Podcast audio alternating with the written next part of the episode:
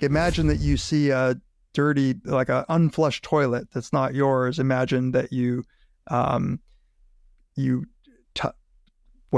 some vomit, like all kinds of stuff. It turns out that that is reliably, now it's small, and I'll emphasize that again when I come back to the results. It's a small relationship, but it's a reliable relationship between how easily disgusted you are and your political orientation on the left-right dimension, such that people who report being more easily disgusted tend to be more politically conservative.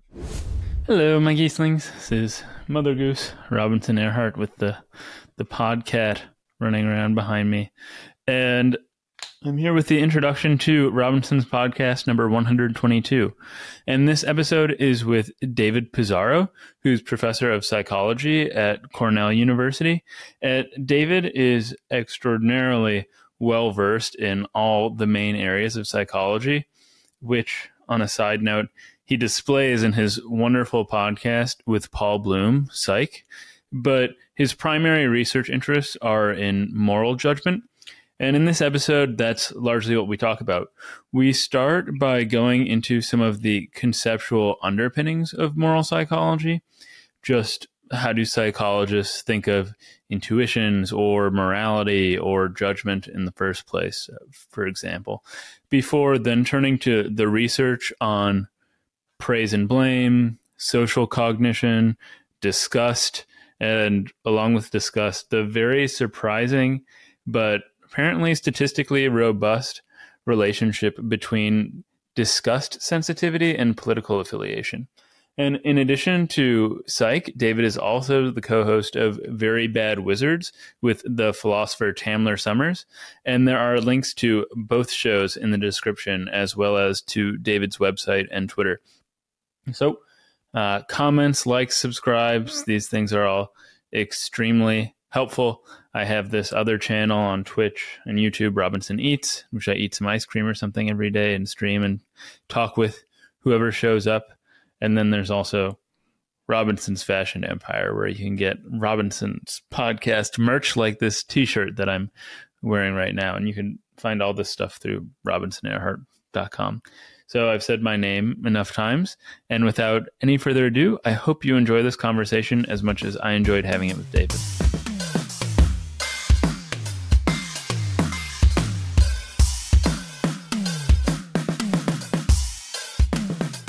I just finished listening to your 15-part podcast with Paul Bloom, Psych, which touches on all the dimensions of psychology that one might expect to encounter in an introductory course. And while I totally recommend it and will have just done that, I think, in the introduction that people might have just listened to, the reason it's salient to start us off is that there are so many different fields within psychology.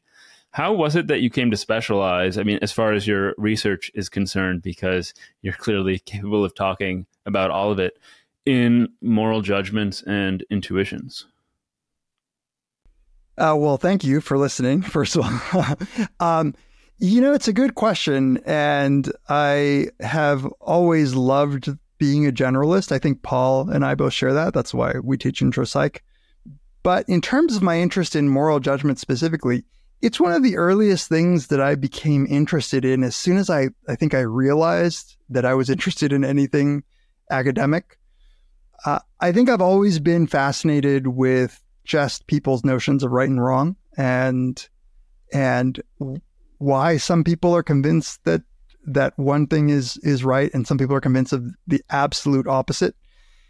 And I started becoming interested in it from reading philosophy, moral philosophy. And then when I was in college and started taking psychology, I was like, oh, you can actually try to answer some of these questions. And then I just got hooked on that specifically. So really, I went into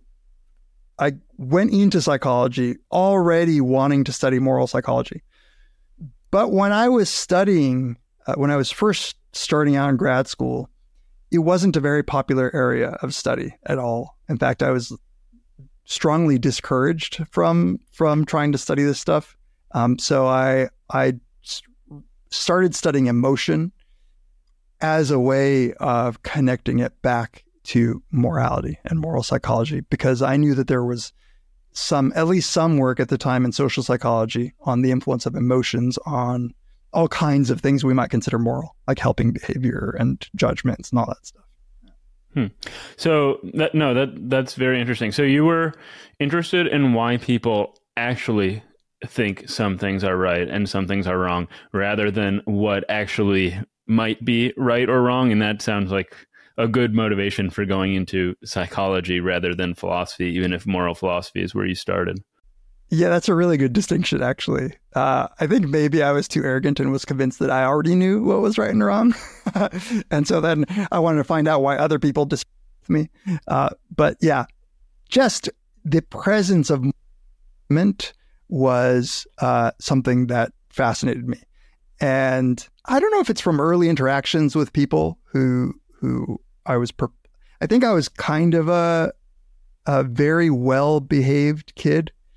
And so seeing people who had no compunction doing and saying like bad things, I think fascinated me. You know, it's kind of what fascinates a lot of my students. Just love talking and writing about psychopathy. Maybe, you know, there is this sort of fascination with the freedom that other people might have in being able to do whatever they want. Maybe that was a bit of it. No, that is... very interesting. I mean, I'm obviously, like you say, everybody's quite fascinated by psychopathy. But a few minutes ago, I mentioned that your research has generally been on moral judgments and intuition. So to start us off, there are a few terminological issues I'd like to straighten out, just because I know that words can take on very precise meanings in specific fields that might differ slightly or even enormously in some cases from how they're used elsewhere or just colloquially.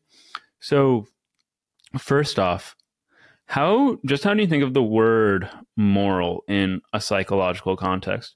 The reason that I ask this is that, and maybe you've encountered this in your reading of philosophy, but a philosopher of a certain persuasion, I'm thinking of a moral anti-realist, might object to the term in the first place, saying that there are no such things as moral facts, moral properties, et cetera, et cetera. So just what does the word moral mean to you as a psychologist? Yeah, I mean, it's a great question, and one that is kind of at the heart of so much of both moral philosophy and psychology.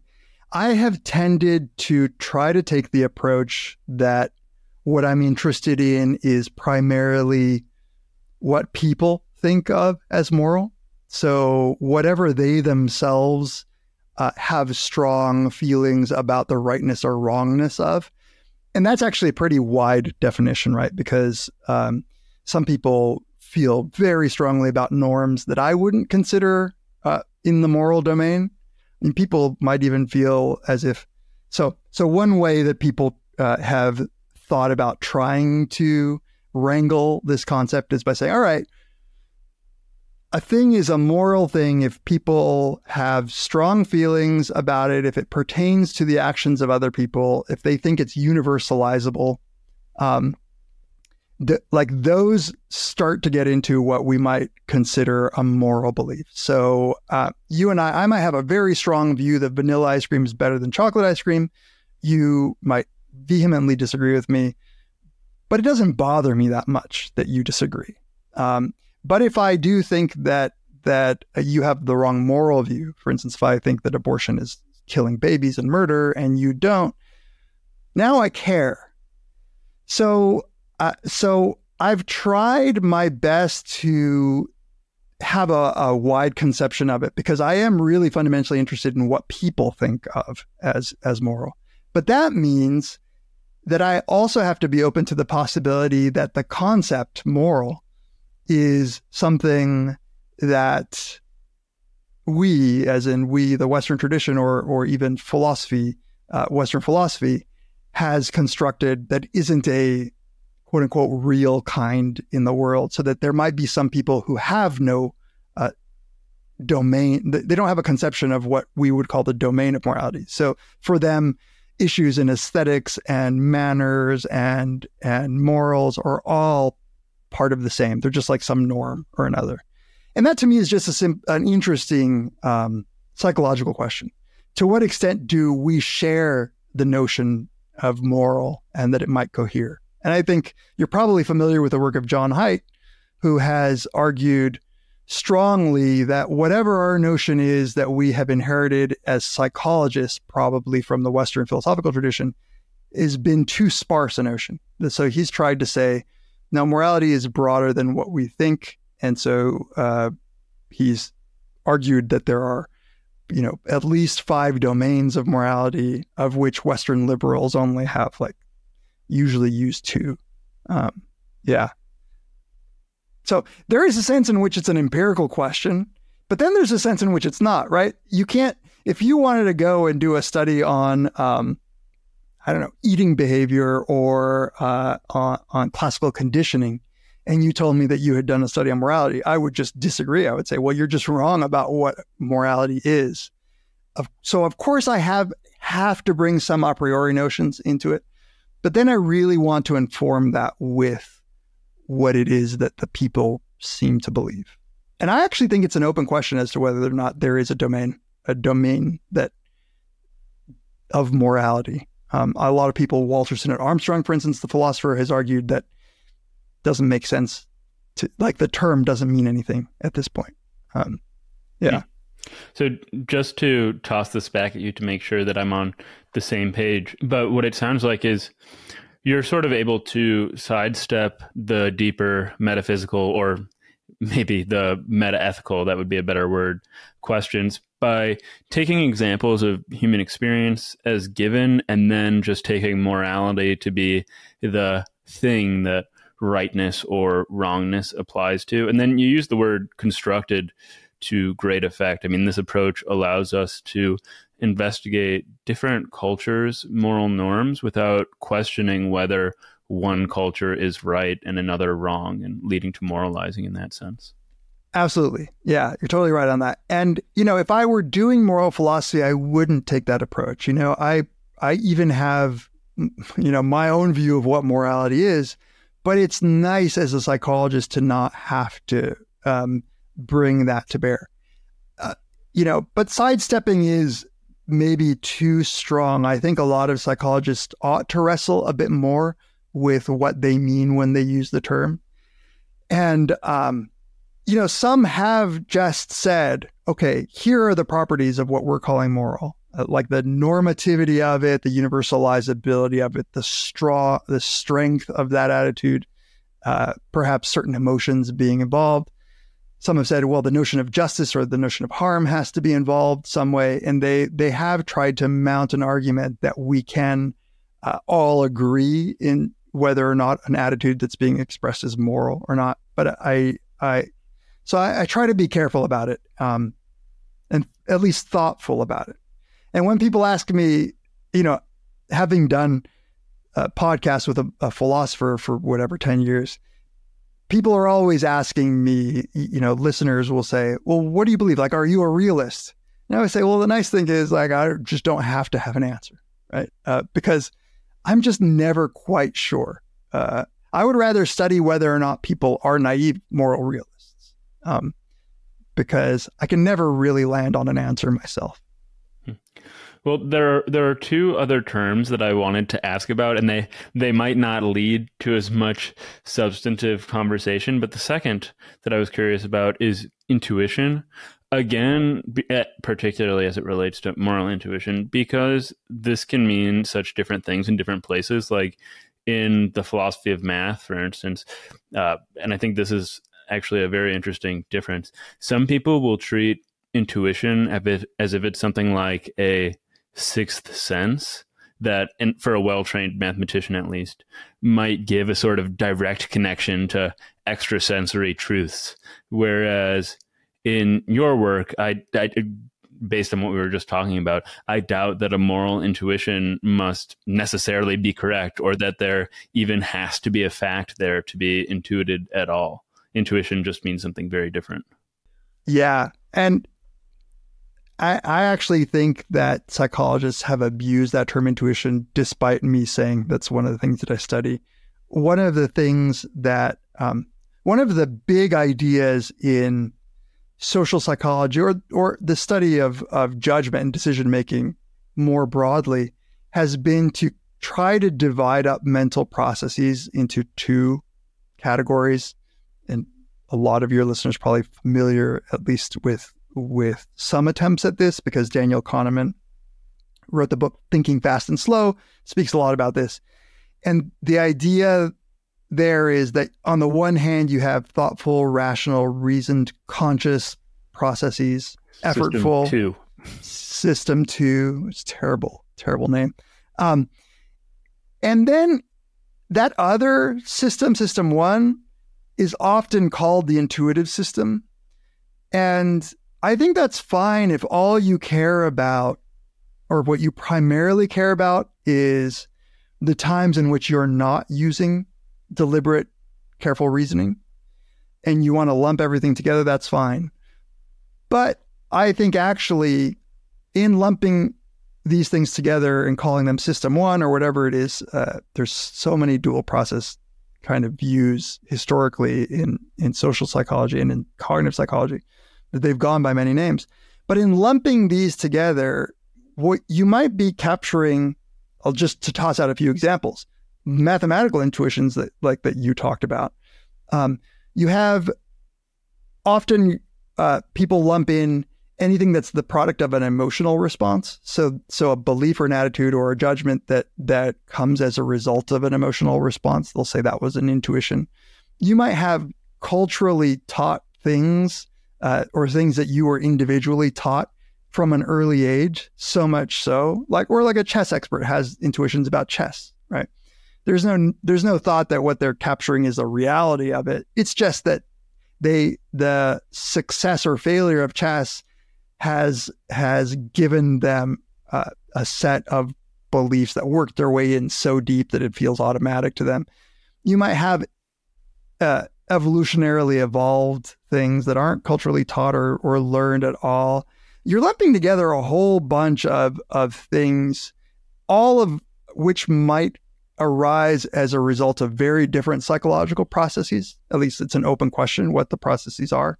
And I think lumping them together and defining them as anything that's just simply not well reasoned or conscious or effortful is not a good move if what you're interested in is the psychology of these things. If you're interested maybe in when people make errors and you think that reasoning keeps you from making those errors, then fine. But yeah, I think that's an even messier area of psychology because it includes moral intuitions and all of the other things.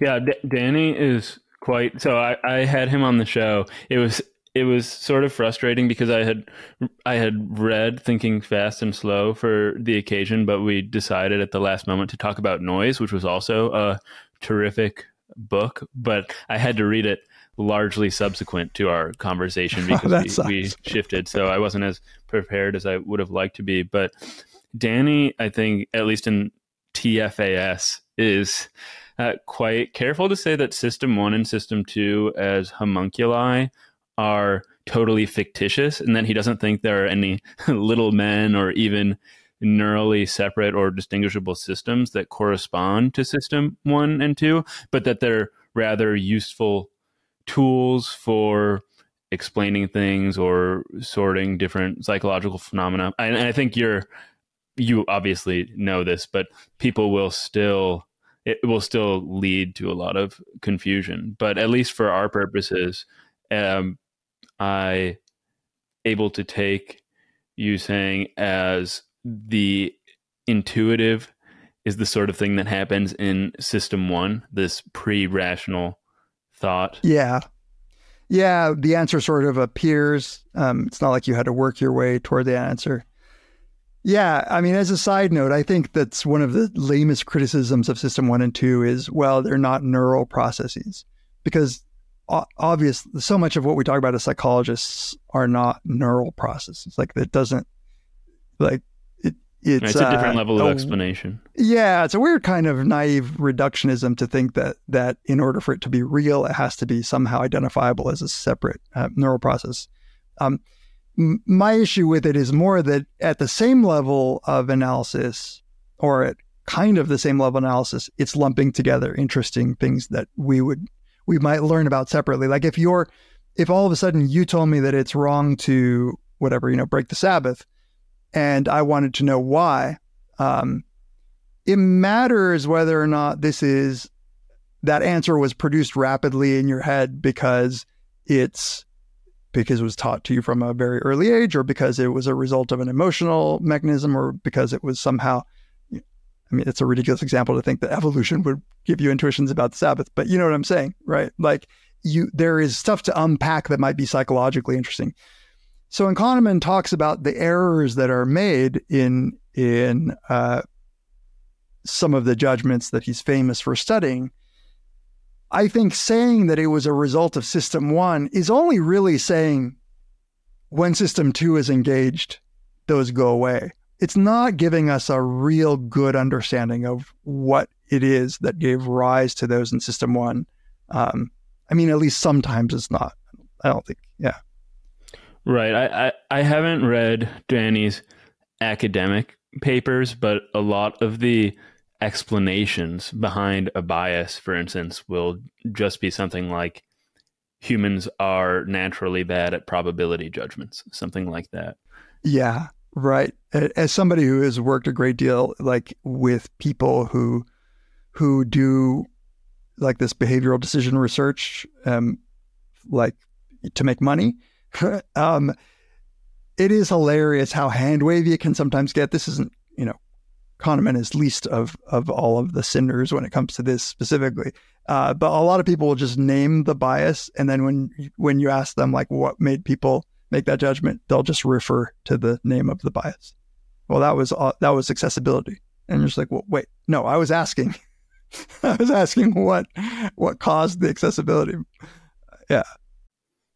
Well, getting into the etiology of the biases and heuristics will probably take us pretty far afield. But okay, I think that we're on the same page then with intuition and leaving it. I know this is a podcast about me, but I'm curious what you think about mathematical intuitions, because some people have argued, and I don't know if you got into this with Paul Bloom when you talked to him at all, but his advisors in undergrad very famously argued that morality was like geometry and made an explicit analogy to the intuitions that you might have, the geometric intuitions that you might have.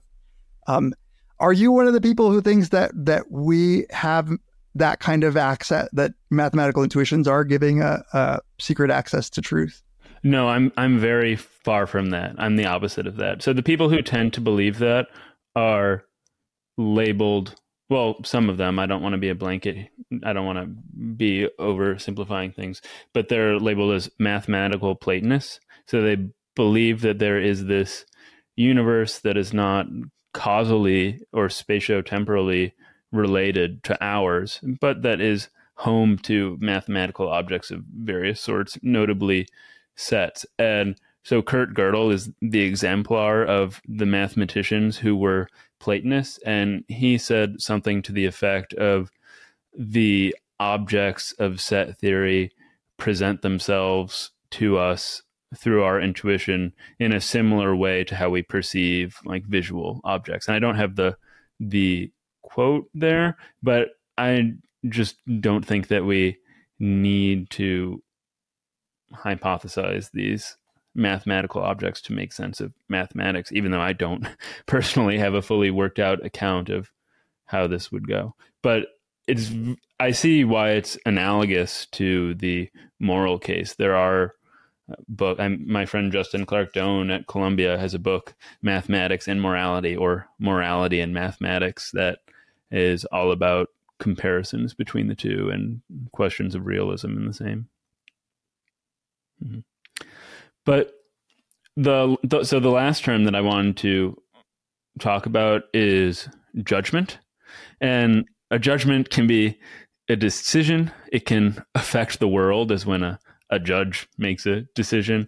It can be based on instinct or an ostensibly objective evaluation of data. So there's system one and system two and so on. So just how do you define a moral judgment so that it can be measured, I guess, in a laboratory? Yeah, also really good and important question. I have tried to just constrain myself to the judgments I'm interested in that are kind of face valid. So if I say, is this right or wrong? Morally right or wrong? Sometimes I'll just say, do you think this is morally right or wrong? This is morally acceptable. This is morally forbidden, impermissible. And distinguish that from decisions as things that actually impact the world, like what you're choosing to do in the world. And oftentimes it's just, so one of the things I'm really interested in is judgments of responsibility. So I'll just say, like, do you think this person is guilty or culpable of this? So if I ask you, for instance, do you think that this, Son of Sam was schizophrenic and his dog told him to kill people, and so he does. Do you think that he's morally responsible for those actions? And then I just get your answer, whether it's on a scale or on just a dichotomous yes, no. Sometimes punishment, right? Do you think that, how much punishment do you think somebody deserves for doing this? So I try less to use the term judgment as a blanket and try more specifically to say, all right, let's just ask people straight up what they think about responsibility or blame or character in some cases. Do you think this is a good person or a bad person? And there's an assumption there, the assumption that we're all reading that the same way, which I think is an assumption that is, it can be sketchy at times, especially when we're talking about cross-cultural stuff. Like, what is it? What might you mean when you say that somebody is responsible or not? But to the extent that we can get some sort of agreement on if I trip and I accidentally push you over and you fall down, am I morally responsible for that? 99% of people will understand that's what I mean, and they'll say no. Something that just comes to me as I'm listening to your responses, and this isn't at all a criticism of psychology, but I think about how physics, for example, if for physics to proceed, all physicists had to agree on a definition of what a point is or what zero is or any of these things that philosophers have been arguing about for thousands of years, then physics would never get off the ground. But there's something similar there with psychology. I mean, you can get away with leaving a lot of these basic terms like judgment somewhat murky because you can rely on the fact that everybody knows what a judgment is. Yeah, and you can, if like, let's just say that that I had no category judgment and I was just really concerned with does this anger you when it happens, right? And I just ask you, does that anger you? Even then, you have deep issues about measurement that have to be worked out. And I think that's one of the reasons that psychometrics in general has been so important. And I think it probably should be more, but, we rely on things like the agreement between observers. So if I want to... one of the things that I have to tell students is a subjective thing can be objectively measured. So if I want to get attractiveness ratings and I show people a bunch of pictures and I ask them all to rate how attractive somebody is, there's an understanding that obviously attractiveness could mean lots of different things. But it is an interesting finding that you get a whole bunch of agreement about who's attractive and who isn't, with a bunch of disagreement in like the middle area. But how you ask that question and how you look at the data to even say, I have evidence that I have measured attractiveness is, yeah. I mean, this is one of the things that people have said about psychology is we tried to be a hard science too fast. We started relying on the language of precision and measurements without having really taken care of some of the deeper questions about what we're measuring. And how. So people will say, like, well, Did you know that on a 7-point scale, people think that this judgment and this condition, a person is 6.3 responsible? Well, you know, I mean, that is a precise number that you've given me, and you could give me statistics, but I think it's still something we're constantly wrestling with, which is, what does that mean, right? Does that have to correlate with like how you would treat that person if they did it to you? You know, there are all kinds of questions that are still out there. Yeah. No, and this raises a meta question that I would now like to keep in mind as we continue talking and actually get into some of your research, how you measured these things and the granularity with which you took those, or the granularity of those measurements. But before we move to that, I had never heard anybody say that this criticism was leveled at psychology, that psychology tried to be a hard science too fast. Was that also taking in mind the replication crisis? I know that the replication crisis applies to other sciences, not just psychology, but is that a factor in this criticism, or that's just something distinct? Well, I think that the criticism is more poignant now because we've seen what happened with the replication crisis, the reproducibility of psychological results. But that criticism was actually leveled in prescient ways by a few different people. Solomon Ash was a social psychologist who said this a while ago.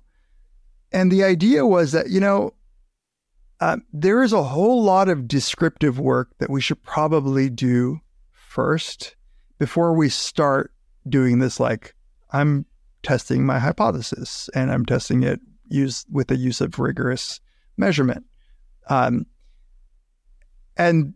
that we went straight from barely getting psychology out of the armchair and into the world of, you know, empirical observation, and then right to doing, you know, quantitative statistics, pretty fancy statistics on the things that we were measuring.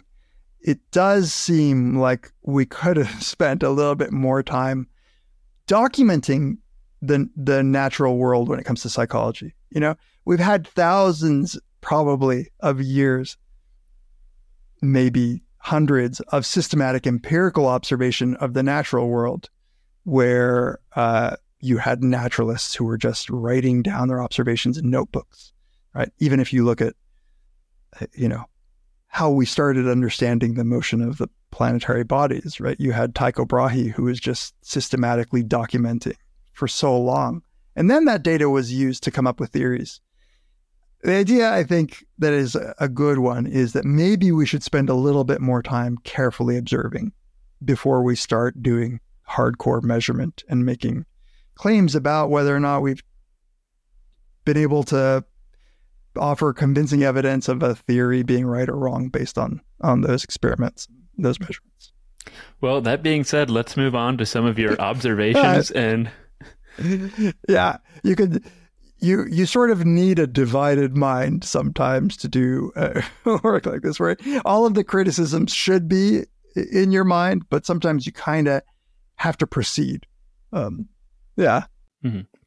But anyway, so without any further ado then, I saw that you've collaborated with Molly Crockett of Princeton in work on moral praise, and maybe some other authors whose names are escaping me right now. But I just remember Molly because I heard her on Sean Carroll's Mindscape podcast and really enjoyed it. But it looks like one of the central issues in at least some of your work is whether moral praise plays fundamentally different roles from moral blame, and that they aren't just like flip sides of a coin. Am I right that this is a driving force of that research that you were doing? Yeah, absolutely. So the idea is, and again, maybe this is baggage inherited by particular philosophical views, but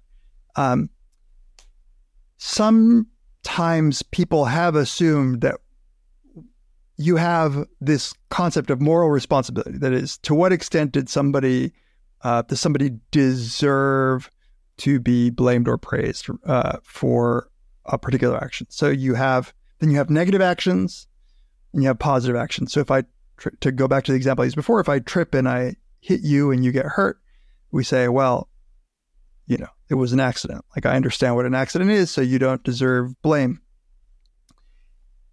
If I tripped and money came out of my wallet and into, you know, like a charitable donation fund, people would probably say, well, you don't deserve praise for donating either. That was a complete accident. You know, say there was a bank error that deposited money. People probably will say, yeah, of course you don't deserve praise for that.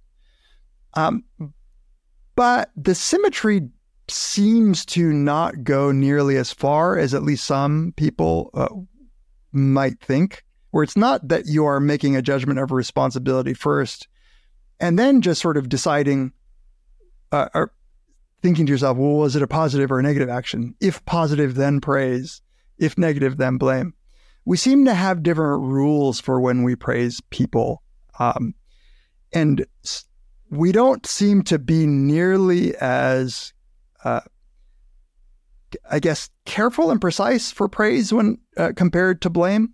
We're a little bit faster and looser with praise. We don't seem to have the same strict criteria. I'll give one example that came from my dissertation work. There was actually an example I learned later that was written about by the philosopher Susan Wolf. The idea is, suppose that you have somebody who has a very extreme negative reaction. They get super angry, or they're losing it. Something happened, like you hit my daughter, and so I go and I attack you, and I just, like, can I curse on this? Okay, like, I beat the shit out of somebody. Versus I carefully plan it out, and then I, like, on another day I come and I beat the shit out of you. A lot of people will say, well, under the presence of a strong emotion, I think you may not have been as much under the control of your own actions.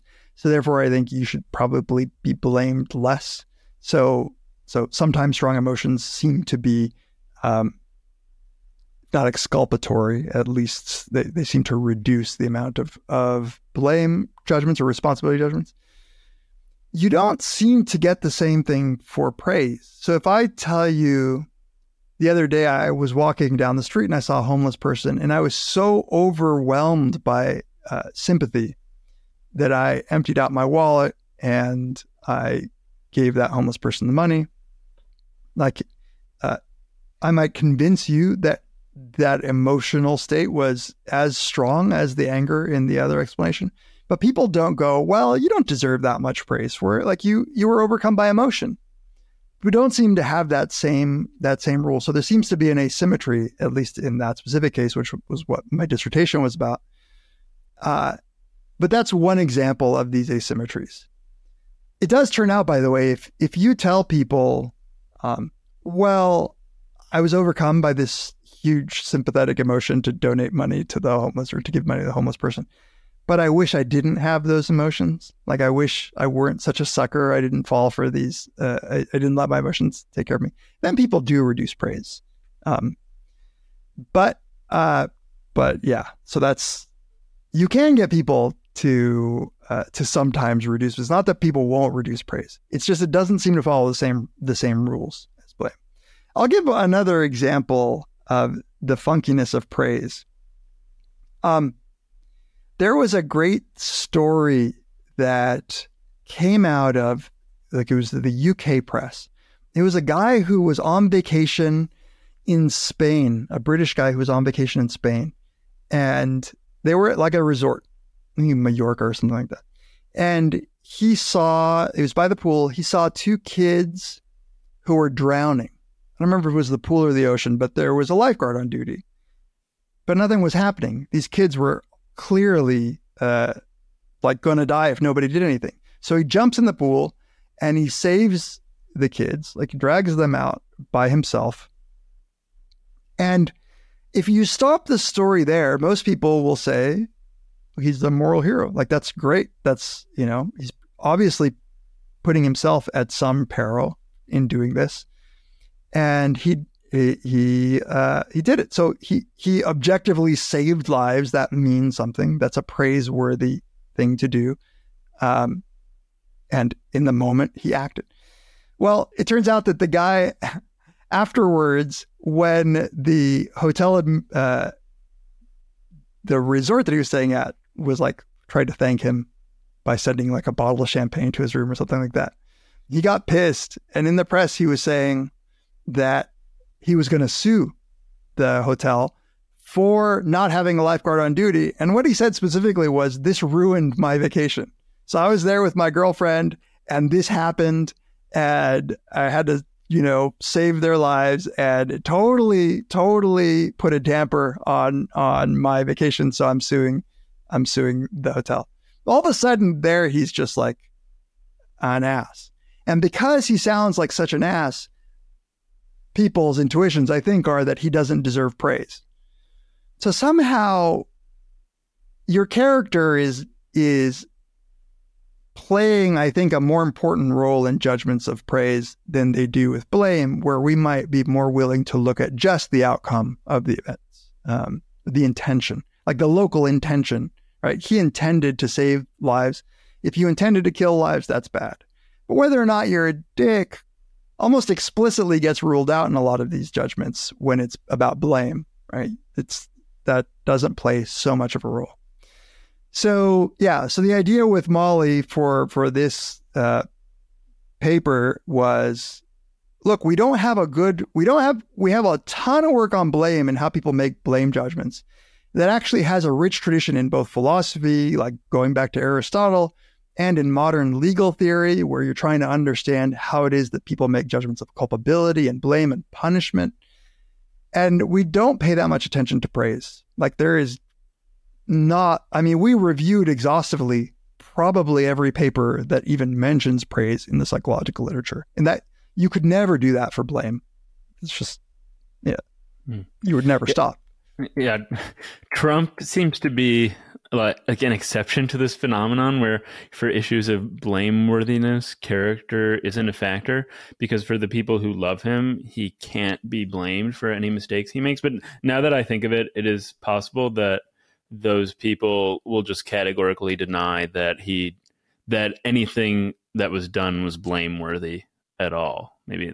Yeah, right. And they might have such a strong positive view of his character that they are more likely to sort of in a motivated way explain away. Like, they might say, I mean, I think this not to be about Trump, but just in general, if you have very positive views on somebody, then you interpret even their negative actions in a completely different light, and you can end up making excuses, much like we do for ourselves when we do bad things. Yeah. It's also interesting that we hold people legally responsible often for actions for which they might be totally blameless. And so it's interesting that the law, which on a very sort of naive level, we think should cohere and operate in tandem with our moral sensibilities, it doesn't always do that. So, for instance, my grandmother died and a few years ago, and some IRS check, something like that, never got to my mom, who's handling the estate.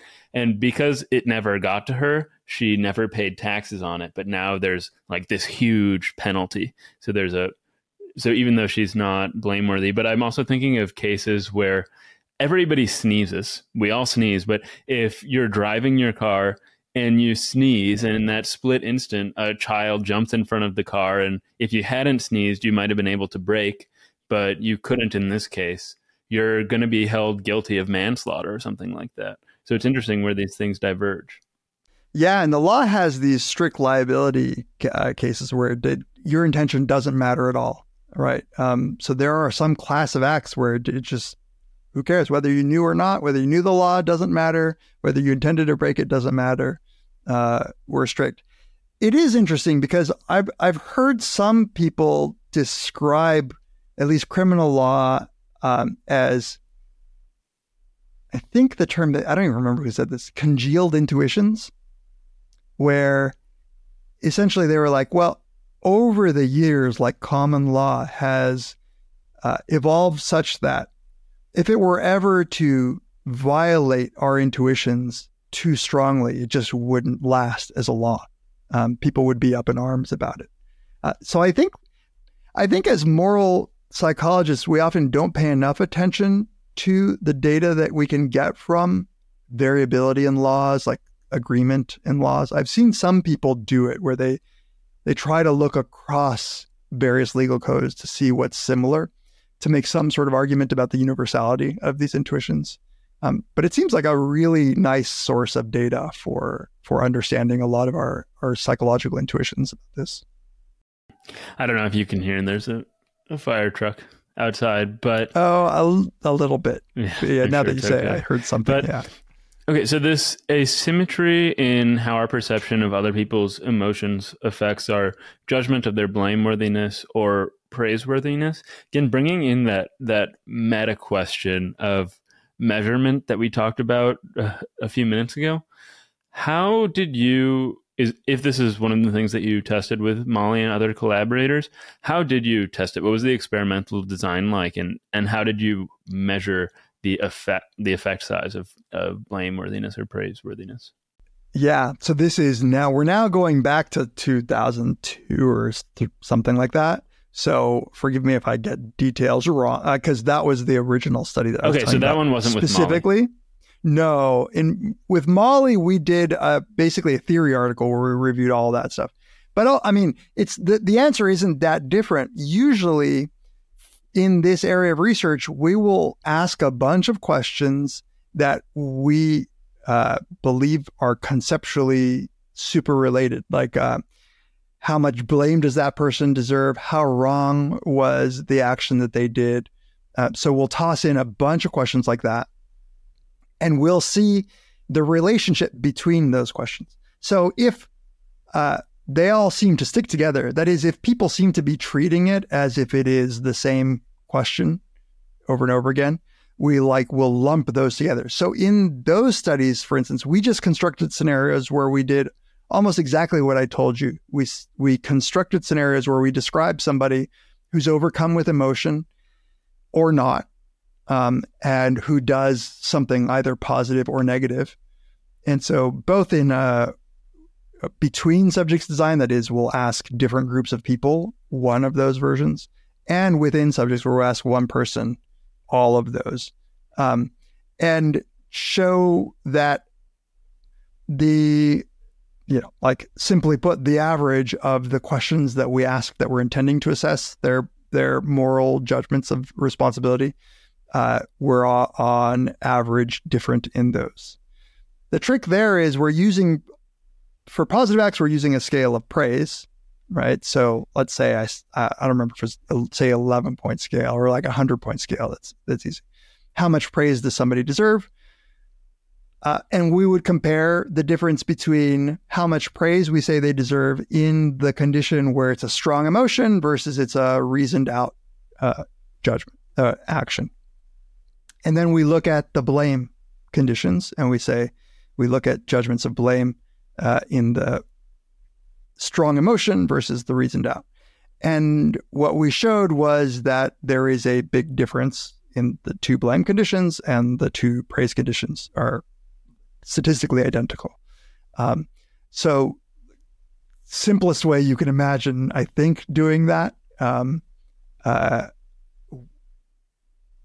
Oftentimes in all of these studies, you'll just get an index. So if I want to study what you think is wrong, I'll just ask you, like, do you think it was wrong? How much punishment do you think that person deserves? Is it a bad thing that they did? Like, are they a bad person? You just ask a bunch of questions that seem like they're assessing what you're really interested in as the underlying psychological construct, the judgment that they're making. And you are inferring that those things are all tapping into that thing. And then by combining these, often we'll just, we do it because it's just statistically more reliable when you ask it 5 different versions of that. Correct me if I'm wrong, but okay, did you say that this was done around 2002? Yeah, I mean, it was my dissertation, and I graduated. Yeah, that's what I was going to ask. I saw that your dissertation was 2002. So Paul was one of your supervisors, right? Did you work on this with him?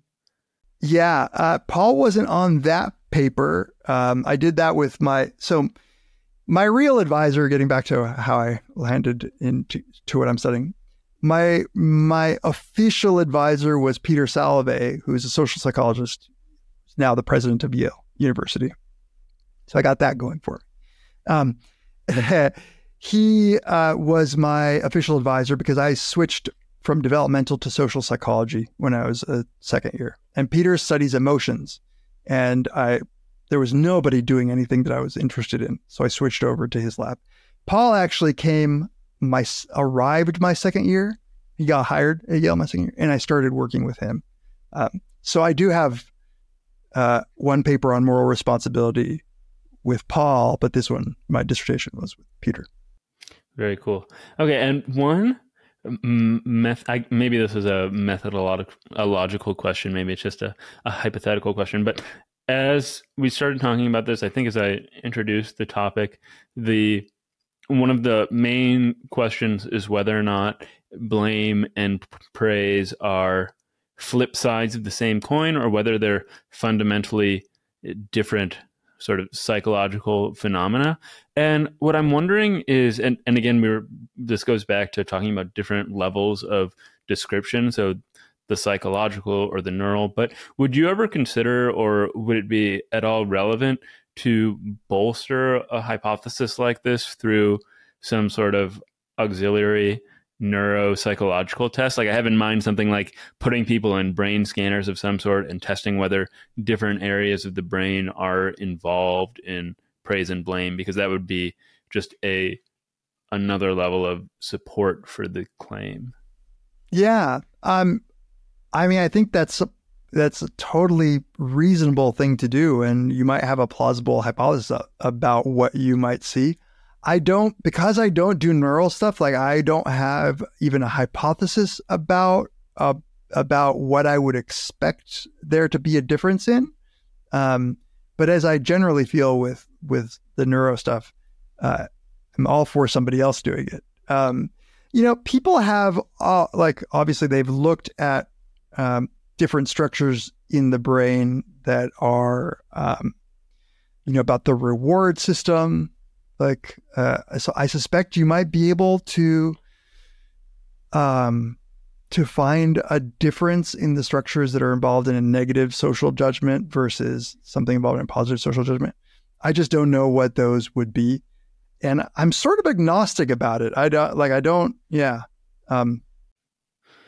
When I spoke with Paul, he said something really interesting that stuck with me. And what he said was that he doesn't think any neural explanations are ever as satisfying as psychological explanations. And I've been thinking about that ever since he said it. And I've been thinking about various instances in which this is totally the case. So if I have, I don't know, a phobia of snakes or something, and I ask why that is, and one person tells me, oh, your amygdala is doing this. And another person tells me, oh, it's because you were exposed to snakes at this point, and this was traumatic. I mean, that would be a far more satisfying explanation if I want to understand what's going on in a way that will be useful to me.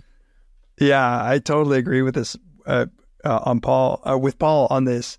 And when we did our episode on the brain, we kind of struggle with how to present this stuff because there is a lot. I think there's a lot of great neuroscience out there, but I'm a fan of neuroscience if what we're trying to do is understand how the brain works. I think that it's a mistake most of the time to think that the brain is going to give us information the other direction about how, like the mind, to use the term of art, the difference here between the brain and the mind, about how the mind works. So I think a lot of the interesting relationship between this people who do psychological level analysis and people who do neuroscience has been really in the direction of neuroscientists taking a psychological finding and trying to understand how the brain works. I really find I'm hard pressed to find examples of, now every time I say this, somebody, I get an argument with one of my colleagues who does like social neuroscience or something because they swear up and down, but it's hard to think of something where you would give me the brain data and I would say, oh, now I understand the psychology better. And as I don't know if you talked about this with Paul, but one of the things that we talk about, I believe in our episode on this is usually it's the case that the only way we know what the brain is doing was because we first did the like the behavioral experiment or the straight up psychological experiment. So the only way that I know that the amygdala lights up when I scare you is because we have a reliable way of scaring you that we believe is genuinely scaring you. And we then put you in an MRI machine, an fMRI, and we do that same thing. And then we find out, oh, the amygdala is involved. We didn't build it from our knowledge of the amygdala to our understanding of what being scared is, right? You need to have done the what scares you experiments before you ever get into the fMRI. Mm-hmm. So I know that you have done work on a whole lot more than blame, but I do have one more blame question. So you've written about blame on non-human objects. So people blame or scold pets maybe for making mistakes, but we can also get angry at objects. I remember this from my childhood quite well. Do you remember those pens? So there were various devices that did it, but they'd be like a joke pen, but where you press down the cap, it would give you an electric shock. So you would like get somebody at school would ask you for a pen and you'd hand them one and then watch as they shocked themselves. So I had a pen like that and I brought it to my friend Sam's house and I don't know how I hoodwinked him into using it. I was like, maybe check out my new pen, but he pressed the button and then shouted because it hurt. And then instead of getting mad at me, he just picked it up and then slammed it against the table and broke it in half. And I was so pissed off about it. But I remember even thinking at the time, why the fuck did you break my pen? I was the one who did this to you. So, yeah, no, absolutely. And I think that it is kind of a present question. I mean, there's a lot, probably aware of some of this work. There's an explosion in research on it, like our judgment, social judgments in general and artificial intelligences, robots, like those kinds of things. And it's still to me an open question as to what's going on when it comes to blame. Anger I get. So like, you know, I get angry at my computer for not working. Or I say I get angry. I mean, I'm angry and the computer is the one that broke. If you ask me, do you blame your computer? I might say yes. This gets back to the issue of measurement because I've gotten in some arguments with some people who study this stuff. And the question of whether, like how we can really assess whether what's going on is blame is an interesting one. So I have a Roomba, right? The Roomba sometimes gets stuck and it persistently gets stuck in the same place. Maybe I get mad. You know, it's supposed to be one of the fancier ones that's mapped out in my house, but it's not doing it. I get mad at it. And you say, like, do you blame your Roomba for messing up? And I might say yes. But obviously, if you ask me a question about agency, I know that Roomba is not really an agent. And same goes for like more complex social robots, like where you might bring people into lab and have a robot. It's often actually a person controlling the robot anyway, or speaking through the robot. But you have a robot break something of yours. You might say you're mad at the robot, but what perplexes me is if hard pressed, you will say that the robot didn't make a choice. And usually that will mean that we don't really think that it's responsible and therefore not really blameworthy. At least when we believe that about humans, it tends to make us think that they're not really responsible. So the argument I've gotten in informally with colleagues is whether or not it's right to say that it's blame. And so they will say to me, look, people are getting angry. They honestly wish that the robot had done otherwise. And they say, I blame the robot. Who are we to say that that's not blame? Right? And to which I just say sometimes, well,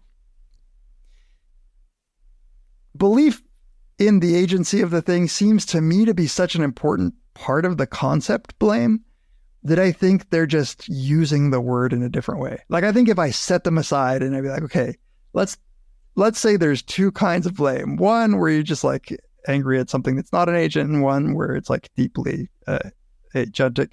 I think at least that they could distinguish between those two. But maybe not. Maybe some people so naturally fall into treating anything that's even mildly agentic seeming that they really are. Like, whatever mechanism that is giving rise to a judgment of blame is identical in those judgments as they are with like another full-on human being. So to refer to the moral philosophy, like there's a philosopher, P.F. Strawson, who talked about the reactive attitude. So he said, sometimes we just naturally have these ways of treating people morally. And sure, we can turn them off every once in a while, like if I truly believe you didn't have any control, but it's hard. So the argument goes, it's actually a difficult thing to actually suspend those attitudes when we're dealing with human beings. Maybe some people can't suspend them when they're dealing with their car, and they kick their car, and they really mean that they're blaming their car in every way that you and I mean it when we're blaming a criminal. I don't know. What do you think? Before I get to what I think, I just want to say one, thanks for distinguishing between blame and anger, because I think that I might have been conflating them when I told you my story about my friend Sam, though I think, to use your word, agentic, I'm not sure if it is a word, but it worked perfectly. I think that pen seemed agentic in the sense that for him in that system one moment, it was that pen that hurt him, and it was the pen that was responsible for it. Absolutely. I think that really happens. Yeah. But what I think about the issue is you're probably familiar. I don't know how much this term gets bandied about in psychology departments, which is funny because psychology is part of the word, but folk psychology is an important branch of philosophy of mind, though I'm not sure how much active research is ongoing in this area. But for our listeners who aren't familiar with folk psychology, it's the way that everybody, without thinking, sort of thinks about how other people's minds work. We think that people have beliefs and desires and this sort of thing. And it seems to be quite primitive in our brains. There are some people, I mean, I think that there's debate about whether people with autism are deficient in certain folk psychological ways, but it seems to be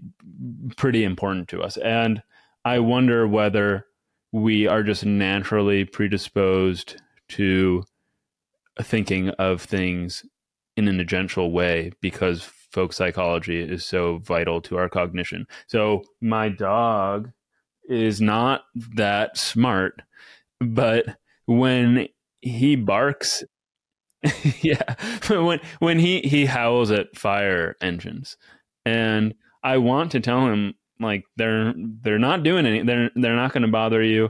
We don't need to sound the alarm, but he obviously doesn't understand what I'm saying. But I can't help but look at him and think of him as an agent who has beliefs and should be assuageable and this sort of thing. So I think that's what's happening with robots or other objects. We're just right.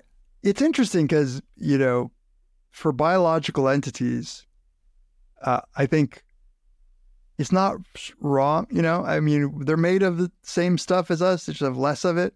And so we treating them as goal directed and having intentions and desires seems so natural.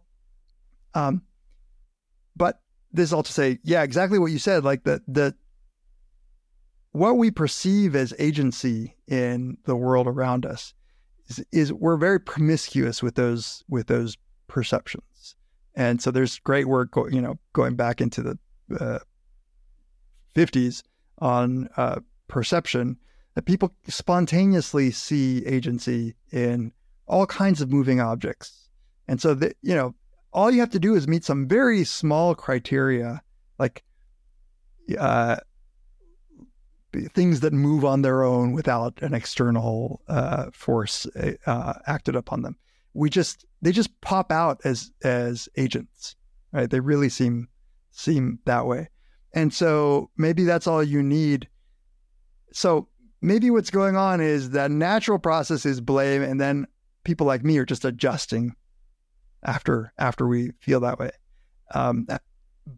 But yeah, I don't know, because programmed is going to start getting complicated when we get the full like language models that are emerging now in this historical time period into robots that can move around. Because when we ask them, why did you do that? They're going to give us the full suite of folk psychological explanations, right? And the real answer will just be that they're programmed to do so. But maybe that's just what we are. Right? Like maybe that's exactly what we are. We're fancy robots that are programmed, and we have a full vocabulary of agency that we use for ourselves. Mm-hmm. I don't want to get too speculative here, but you mentioned this work going back to the 1950s on perspective and how we see agency in random places. And I suspect, and I doubt you would even disagree, that the reason that things like dryads or naiads or wind spirits or rain gods or sun gods, all these things crop up in mythology everywhere, is because of our tendency to see agency in various Absolutely. Places. I think that, yeah, I think that some combination, I think here's where like the evolutionary psychologists and cognitive psychologists combine forces to explain, I think really explain why we're so, why our minds are so active in seeing supernatural agency in the world around us. Yeah. And, you know, we see faces in clouds all the time, right? It's very easy to, we have such a dedicated system to see agency that all it takes is like a few things to get it super active. Yeah. Mm-hmm. And just going full circle, answering what I think about the pen or our tendency to see or to blame other objects, I think that all of this probably stems from some folk psychological apparatus. But now, unless you have any further thoughts on that matter, can we shift gears to another topic that you've worked a lot on? So I'm just actually before we go, I'm actually really excited to see what it will be like to have some of those Boston Dynamic robots that are like super good at moving like humans. And then we just give an instance of ChatGPT 4.0 so that they can explain their actions. I think it'll be hard not to start treating them as moral creatures. Something that's fascinating. I mean, we don't even need ChatGPT for that. Do you remember, I don't know who created this chatbot, but I think it was many decades ago, pretty early in the lifetime of computers, but there was some chatbot that had very few commands, but was meant to resemble a psychiatrist or therapist of some sort. And so if it got an input that it had no idea how to respond to, it might just respond with, "And does this remind you of your father?" or something like that. And somebody's secretary or something got a hold of it and was, and I'm probably butchering these details, but was communicating with this psychiatrist chatbot. And when the experimenter found out and wanted to take it back and told her it wasn't real, she like refused to give it up and wanted to keep talking to it because it understood her so well. And yeah, we're going to be very easily tricked by these robots. I mean, I think that the finding is even when you know that it's a program, it's still somehow comforting, right? There are these cool experiments. I know you want to move on, but like, no, quickly, that's fine. There are these amazing experiments on ostracism. I don't know if you're familiar with them, but the idea was that human beings have a very, you know, getting left out of a social group is one of the worst feelings that you can have if it's your group. So there were these researchers who wanted to study social ostracism. And so they brought people into the lab, and the way that they started manipulating this feeling was by telling them that we're going to just going to play a game with three people. You're going to toss the ball back and forth. Now, two of the people were actually secretly working with the researcher. And at first they would start throwing the ball to each other, like all three. And then after a while, just the two of them started passing the ball back and forth and completely leaving the other person out. It turns out this feels terrible. Like, people hate this feeling so much so that I feel, I don't think I could do one of these things. I'm surprised that passed ethical board. Well, I know. I mean, remember, we could shock people. So that's that. Well, they moved it to a computer game, and they call it Cyberball. And so you could have people play with each other still on the computer, just a little computer game, like imagine Pong, but through passing it. And they realized they didn't need other people, right? They could just program it in and tell people there are these two other people who are playing. And after a while, the computer is doing the passing, just right. People still feel just as bad. Well, what's crazy is that they finally tried it by just telling people, it's just a computer. There's nobody actually there. And apparently they feel just as bad. Even when it's the computer that starts excluding them and they know it's the computer, they can't help but feel terrible about it, right? And that is the most stripped down experimental setup. Like, so you're right, you don't need ChatGPT. But what I think might happen with ChatGPT is if the robot is insisting, like whatever the guy at Google was talking to, whether it was like an early form of BARD or whatever, that led him to believe that it had, or at least to doubt whether or not it might have achieved sentience. Once they start jumping up and down and telling me, no, please stop, you're hurting me, don't turn me off, like promise me you're not going to turn me off.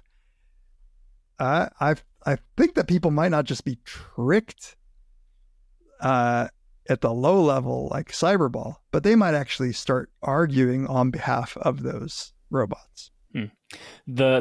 I had not heard of that ostracism experiment before, but it's awesome. And what it reminds me of is the Mueller-Lyer illusion, where even when for people who don't know what that is, if you take two lines, and you should probably just look it up, but you have fins at the end of each line, one that is pointing away and one where the fins are pointing inward. But even though the lines, which I didn't say, are of the same length, we cannot help but see one as being longer. And the reason that this reminds me of this ostracism study is that the connection that I see is that just as our whatever perceptual apparatus results in our inability to distinguish these two lines, it is so powerful that it transcends our rationality. And it's the same with this ostracism. Our social cognition, it's just so primitive that even if we know that they're not actual agents, we can't help but feel very hurt by being ostracized. Yeah, no, I think that's a really apt analogy, right? Our beliefs can't work their way down into the feeling of ostracism. Yeah, it's super cool studies. Mm-hmm. So what I wanted to move on to, though I'm really glad that you pulled us back for that, is some of your work on disgust. And because I conflated at first blame with anger. And there's this whole constellation of other words that I could have used and conflated it with. So scolding, for example. But just how do you define disgust? Yeah. So I will admit that this one's a bit easier because a lot of legwork has been done on these emotions already. And you know, to the point where like the neural stuff that I said doesn't matter, has been done on it. So disgust is an emotion. Now, that word has some connotations, but for now, we'll use it. Disgust is an emotion that seems to be sensitive to contamination. So it's an emotional response to stimuli that potentially can threaten like parasites and poisons, like it might make you sick. So it is associated, right? It emerges in childhood. It seems to be universal. It's associated with one or maybe two very specific facial expressions, the kinds of things that make people disgusted in one culture often make people disgusted in other cultures. In fact, while there's a lot of variability, the things that are common, like, and sorry if I'm about to discuss people because even the words are disgusting, but like urine, feces, pus, blood, all of those things tend to make people disgusted across cultures, no matter where you're raised. And so yeah, a strong emotional response with an avoidance motivation that seems to have evolved in order to keep us from ingesting things that could kill us. So one way to think of it is before we even had a germ theory of disease, evolution gave us an appropriate set of responses such that when we're faced with things that over and over again would have killed us in our environment, when it comes to like pathogens and poisons, it gave us a strong natural response to stay away from this. Putrid meat is another example. Right now, it's far from a perfect emotion, right? A lot of things that aren't dangerous make us disgusted now. A lot of things that are dangerous don't make us disgusted. But what are you going to do? Evolution is, it's not God. Right. So yeah, it's on the list when people, for the people who care about making lists of basic emotions, like the emotions that seem to be recognized by everybody, disgust is one of those. So like fear, anger, sadness, joy, surprise, and disgust tend to be those, the list that everybody bandies about. This might be outside your ken, but this was many years ago that I was reading about this. But I think that there have been studies in which people across cultures are they're photographed when they're experiencing certain emotions, and then other cultures, people in other cultures are shown these pictures and asked to identify the emotion that the photographed person is exhibiting. And I'm wondering if disgust is one of these where yeah, absolutely. Sorry, I didn't mean to interrupt you, but yeah, that's exactly where those lists of basic emotions get the strongest evidence for them. Yeah. So disgust is always on that list. So the disgust face is that strong, that wrinkled nose. In fact, there's some evidence that the wrinkled nose prevents pathogens from entering the nasal cavity. And that's why we wrinkle our nose. So there's experimental evidence that wrinkling the nose does prevent pathogens. So it makes for an interesting story for how it could have evolved, whether or not that's why it evolved.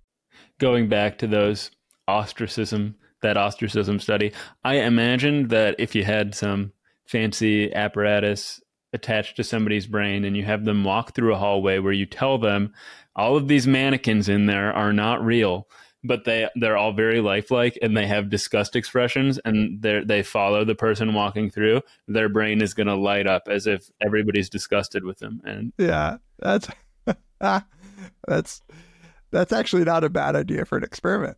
Oh, good. Yeah, you're right. So that emotion, Yeah. Now, and we can get into this, but what I've just described is a really low level emotion. It's almost like a reflex that you get. Like if you see vomit, automatically you can't help it. I can show pictures. I can get people in the audience to just reliably feel disgust, report disgust, make the disgust face, close their eyes, not want to see those things. But there is another sense, at least that we use in English and in the United States and in other languages and other countries, often use the word disgust to mean strong disapproval, like as a social emotion. So we say, I'm disgusted at the politics of Joe Biden or whatever, Donald Trump, where there it's not at all clear that you're actually feeling grossed out. Rather, you're just trying to express strong disapproval, sometimes anger. So for that reason, I sometimes like to say gross and grossed out, because that doesn't have the connotations of the way that the social way in which we use the term disgust. Have there been... obviously, the studies would be quite similar. I started saying different and then went to similar. So dimler came out, but I meant to say different. Obviously, the studies would be quite different from the ones that were comparing blame and praise, because you were trying to figure whether or not they were flip sides of the same coin. But is there a similar program that is aimed at trying to determine whether the social disgust you described and the grossed out disgust are the same faculty, or whether they're different and we just happen to use in English the same word? Yeah, no, that's like, you're spot on with your question, because the way that I described it, I believe that there's a difference. Like, I actually believe that when people use the term disgusted in that social sense, that they're not really being grossed out. Now, what's evidence for my view? People make the face. Like, people will say, you know, I have relatives for which all I have to say is the word Donald Trump, and they'll go like this. They'll say they're disgusted. They'll make the face.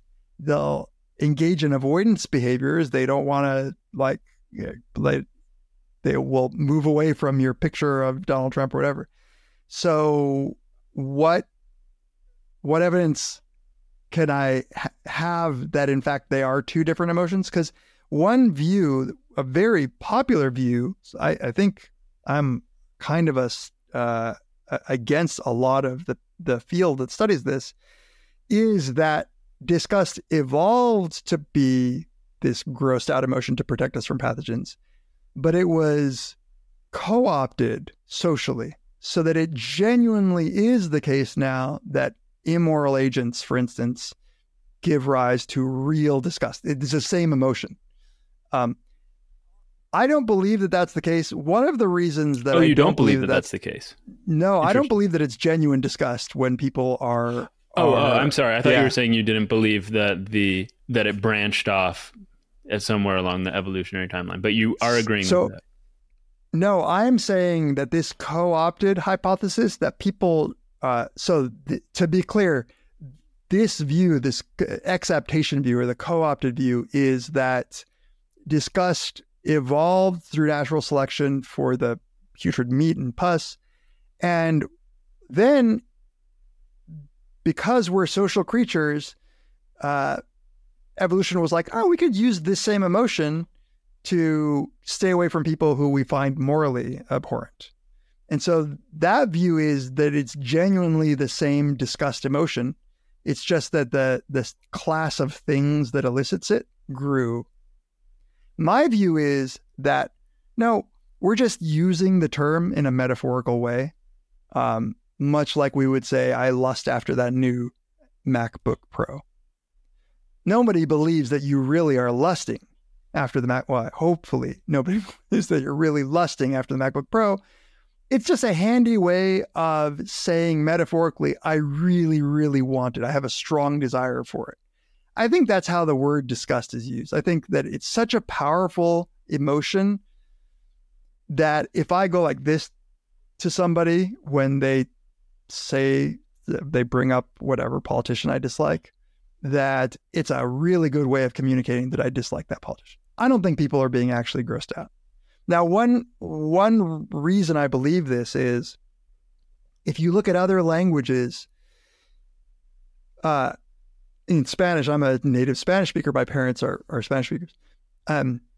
Usually the word that we have for disgust means gross, but it's not really used for the social word in the way that it is in English.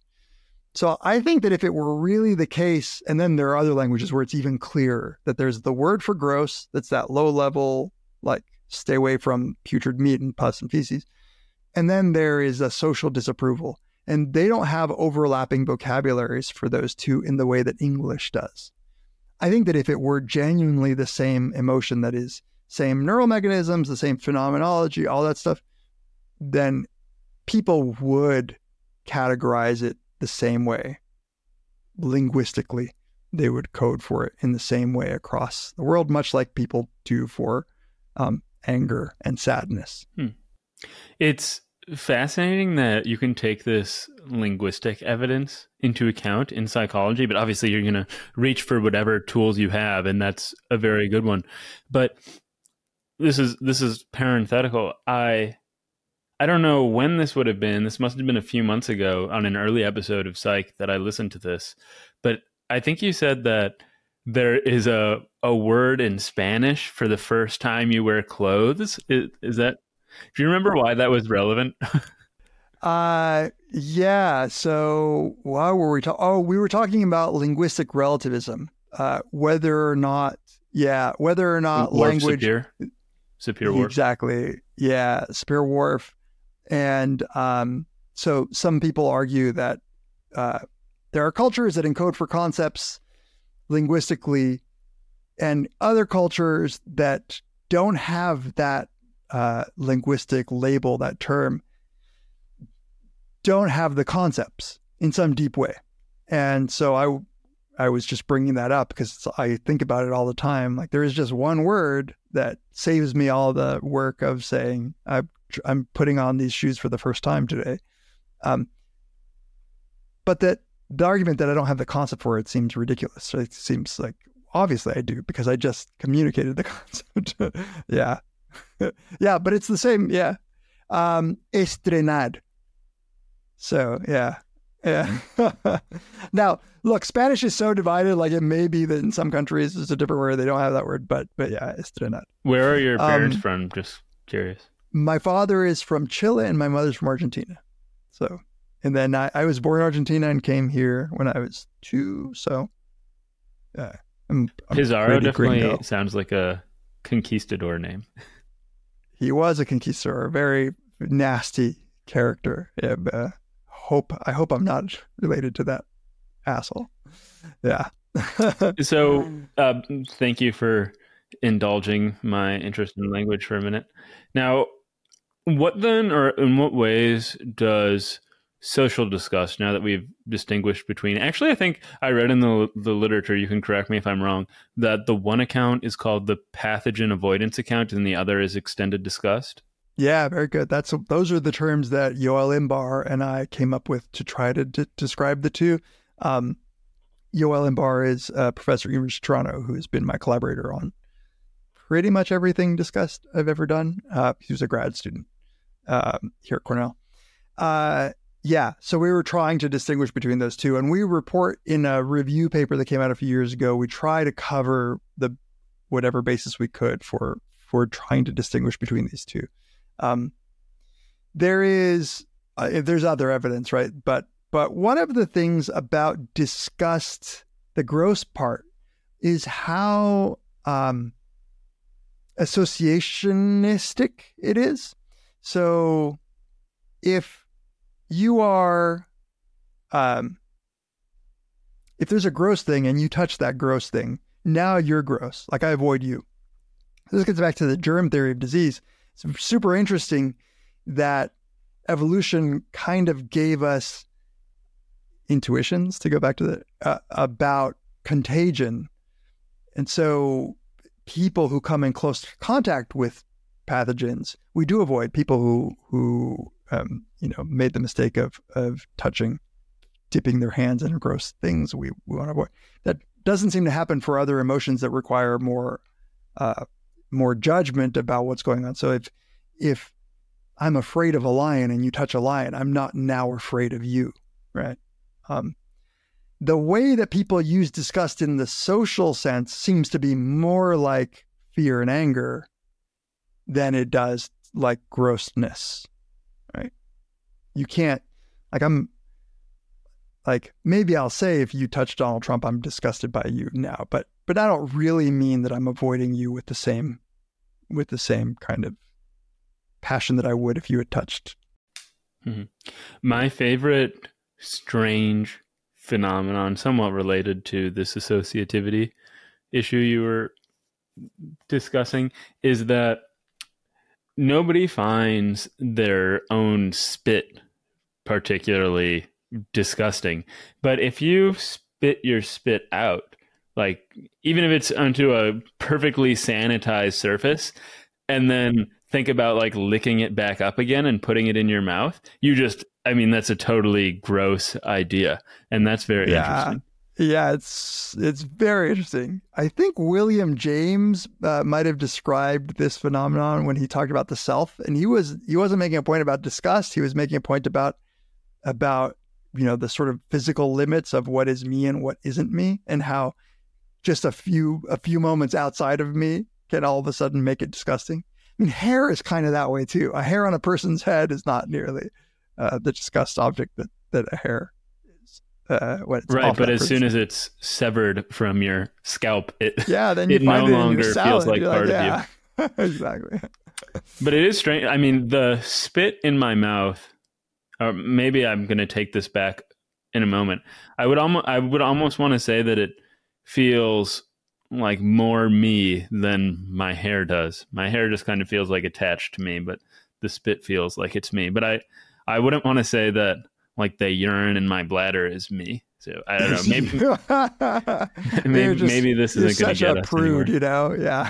Mm-hmm. But in what way? So beyond just the question of the relationship between disgust and social disgust, beyond this, in what ways does disgust impact our moral judgment of others? How does it flavor moral judgment?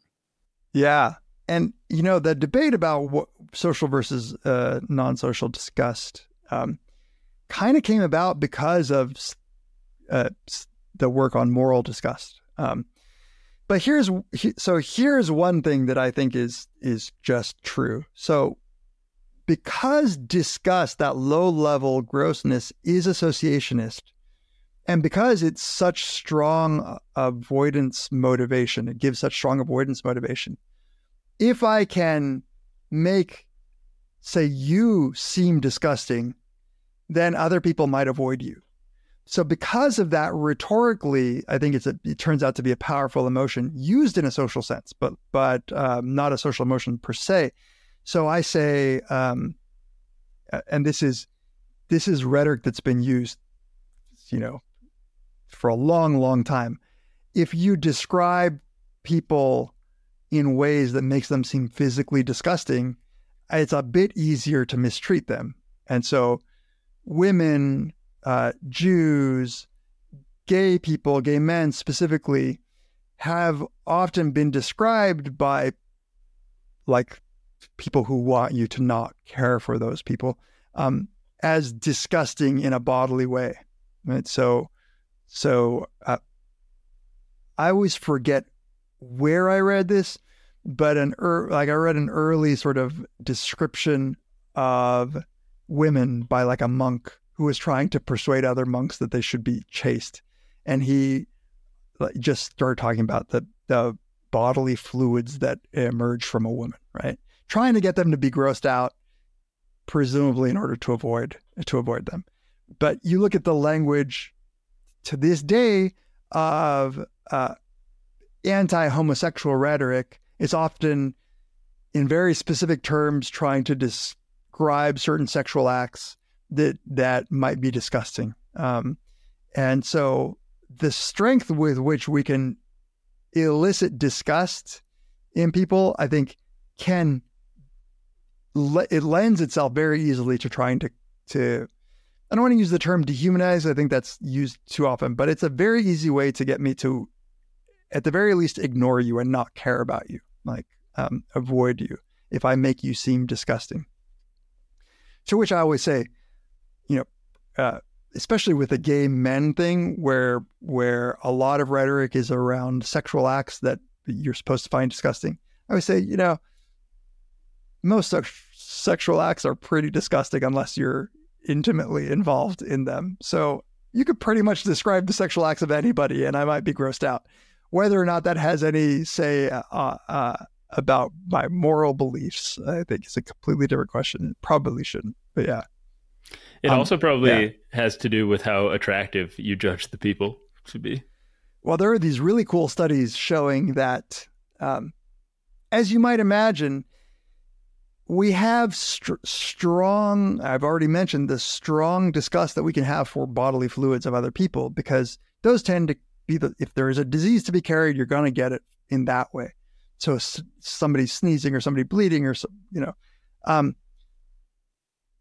but that's a problem if you also need, for the sake of reproduction, if evolution needs people to intimately exchange bodily fluids. And so people who have done these studies is they show that if you get somebody sexually aroused first, their disgust response in general dampens. So sexual arousal kind of kills disgust temporarily. But the opposite is also true. Getting someone disgusted first makes it harder to get them sexually aroused, which also makes sense. So there is a delicate balance there between the bodies of others that we want to avoid and the bodies of others we want to get closer to. Yeah. Did you, are you familiar with, obviously you know the name Jeff Dahmer, but did you watch the Netflix? Yeah. No, I can't. So, I'll reveal something here. I am actually really easily disgusted and quite queasy when it comes to those things. Like I don't even have a stomach for true crime. Like my wife loves true crime stuff and I've tried to watch documentaries about it. And I'm like, how can you watch this? I just can't, but I know what you're talking about. Yeah. And I know the things that Dahmer did. Oh, well, I don't know if you know what I'm referring to explicitly, because I have no idea if it's based in fact. So if it's not, then you wouldn't know this. But there's a scene in which he's talking to a psychiatrist, and the psychiatrist tells him something to the effect that there's some hypothesis that shiny or glistening objects are attractive to men because this effect has been evolutionarily endowed in them, so that when they see a woman who is aroused, they recognize the wetness on her vagina as indicative of sexual interest. Yeah, and this psychiatrist says that his violence and blood sort of fetish might in some way be a product of this attraction to women's wetness. Yeah. And I have no idea if this is real, but it is related to what we were just talking about. That is hilarious. I've never heard that hypothesis. And evolutionary psychology sometimes gets into these kinds of explanations that I'm like, really, buddy? But I remain agnostic. Like, maybe there's evidence for this. But my first thought is, that's a pretty hidden thing. It's not very easy to spot. Like, I spot a coin from the street. It'd be amazing if it were that easy to spot. Yeah, especially in all those dark huts and caves. And, yeah, exactly. Yeah. People would have had very different, must have had, for that to, that hypothesis to work, people would have had very different sexual practices for a very, very long period of time. Oftentimes when I'm reading some of the evolutionary psychology literature that is about the sexual stuff, I have to really remind myself, like, what does this say about what would have been necessary for this to actually evolve through natural selection? And it's usually something quite implausible. Yeah. Mm-hmm. Well, there were other dimensions of disgust that I know you researched, and one was, well, I saw, let's see, what was it? It was the relationship, I think, between disgust sensitivity, maybe that's the right way of putting it, and political orientation. Yeah. So that is something, you know, it's interesting. You mentioned earlier in the episode, the replication crisis, and it's definitely made, I think, any reasonable psychologist, who's especially social psychologist, wonder about whether their effects are real. And some of the experimental effects that we've reported, like, I'm doubtful about some of the stuff that I've shown in the lab, because I don't think it was, knowing what I know now, I just don't think we did it right. But this relationship between disgust sensitivity, which is in a nutshell an individual difference. So some people really are grossed out super easily and some people not at all.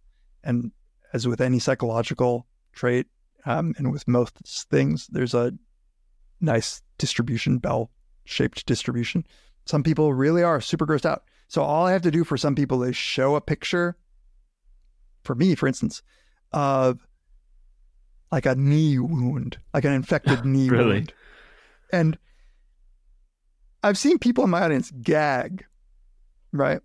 People might gag from hearing something. So then that's one end of the continuum. On the other end of the continuum, you have people who just doesn't bother them at all. Like, in fact, they take some delight from it. And of course, most people are somewhere, Dahmer, right? Of course, most people are somewhere in the middle there. So you can measure this. Like, there are a number of different questionnaire style measures. And, you know, it's important to say that if some are better than others, but if you ask people a bunch of questions about how they would feel in any number of situations that could be disgusting. So if you ask people, imagine that you were walking through a railroad tunnel and you smell urine, how disgusted would you be? You get people to say like 0 to 5, how disgusted would you be? You ask them a bunch of those questions, you get a fairly reliable estimate. Of course, there are domain differences, which we can get to in a second.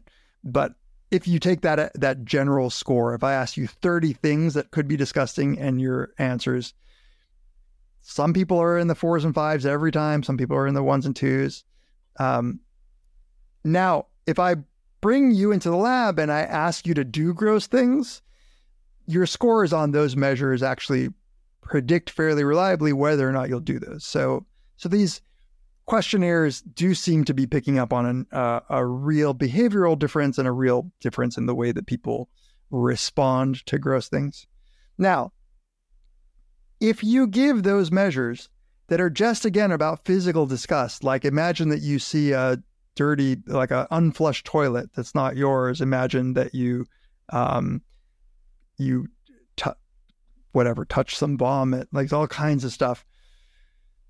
It turns out that is reliably, now it's small, and I'll emphasize that again when I come back to the results. It's a small relationship, but it's a reliable relationship between how easily disgusted you are and your political orientation on the left-right dimension, such that people who report being more easily disgusted tend to be more politically conservative. And then converse is true. People who aren't that easily disgusted are more likely to be liberal. For anybody who cares to know, like, the estimate of the effect size, it's like 0.2. So it's not explaining a whole lot of the variance. That's still pretty big. It said it's a reliable one. Now, importantly, when we first found this, Yoel Imbar and I and Paul Bloom published this paper, 2013 or something. I wasn't sure, like we're using a small sample, not small, but a limited sample of college students, two different colleges. We expanded it. We looked at a nationally representative sample in the United States. We tried to measure a bunch of other stuff like personality variables to rule out compounds like third variables that might explain both of these things. Ever since we've started looking at this, we see it emerge no matter where we look. Now we've looked at it in like 30 different countries using measures in different languages. People in other labs have looked at it. People have, tried to account for potential third variables that might explain for it. Seems as if this is a real thing. And I think it makes sense. I think that one of the things that it means to be more conservative is to have a higher suspicion, behavioral suspicion, alertness against things that might actually be potentially dangerous. That is why, what it means to be conservative is you're going to explore less. You're going to try different dishes less. So the old ways are reliable. So stick to the old ways. So the explanation that we favor is that one of the many things that might go into determining whether or not you're going to be left or right on the political spectrum is something like your emotional set point for, in particular, risk for pathogens. So when you look at cultures that are more sexually conservative, and this isn't my work, this is work that people have done, they tend to have emerged in places where there was a higher pathogen load historically. Cultures just tend to get more conservative if they emerged in areas that had more disease around them. Not whether they have currently more disease, but yeah. I'm now trying to think what the immediate cultural conditions were after the Black Plague. Oh yeah, right. I don't know, but people did get quite moralistic after that, I think. It must have been such a crazy time to see.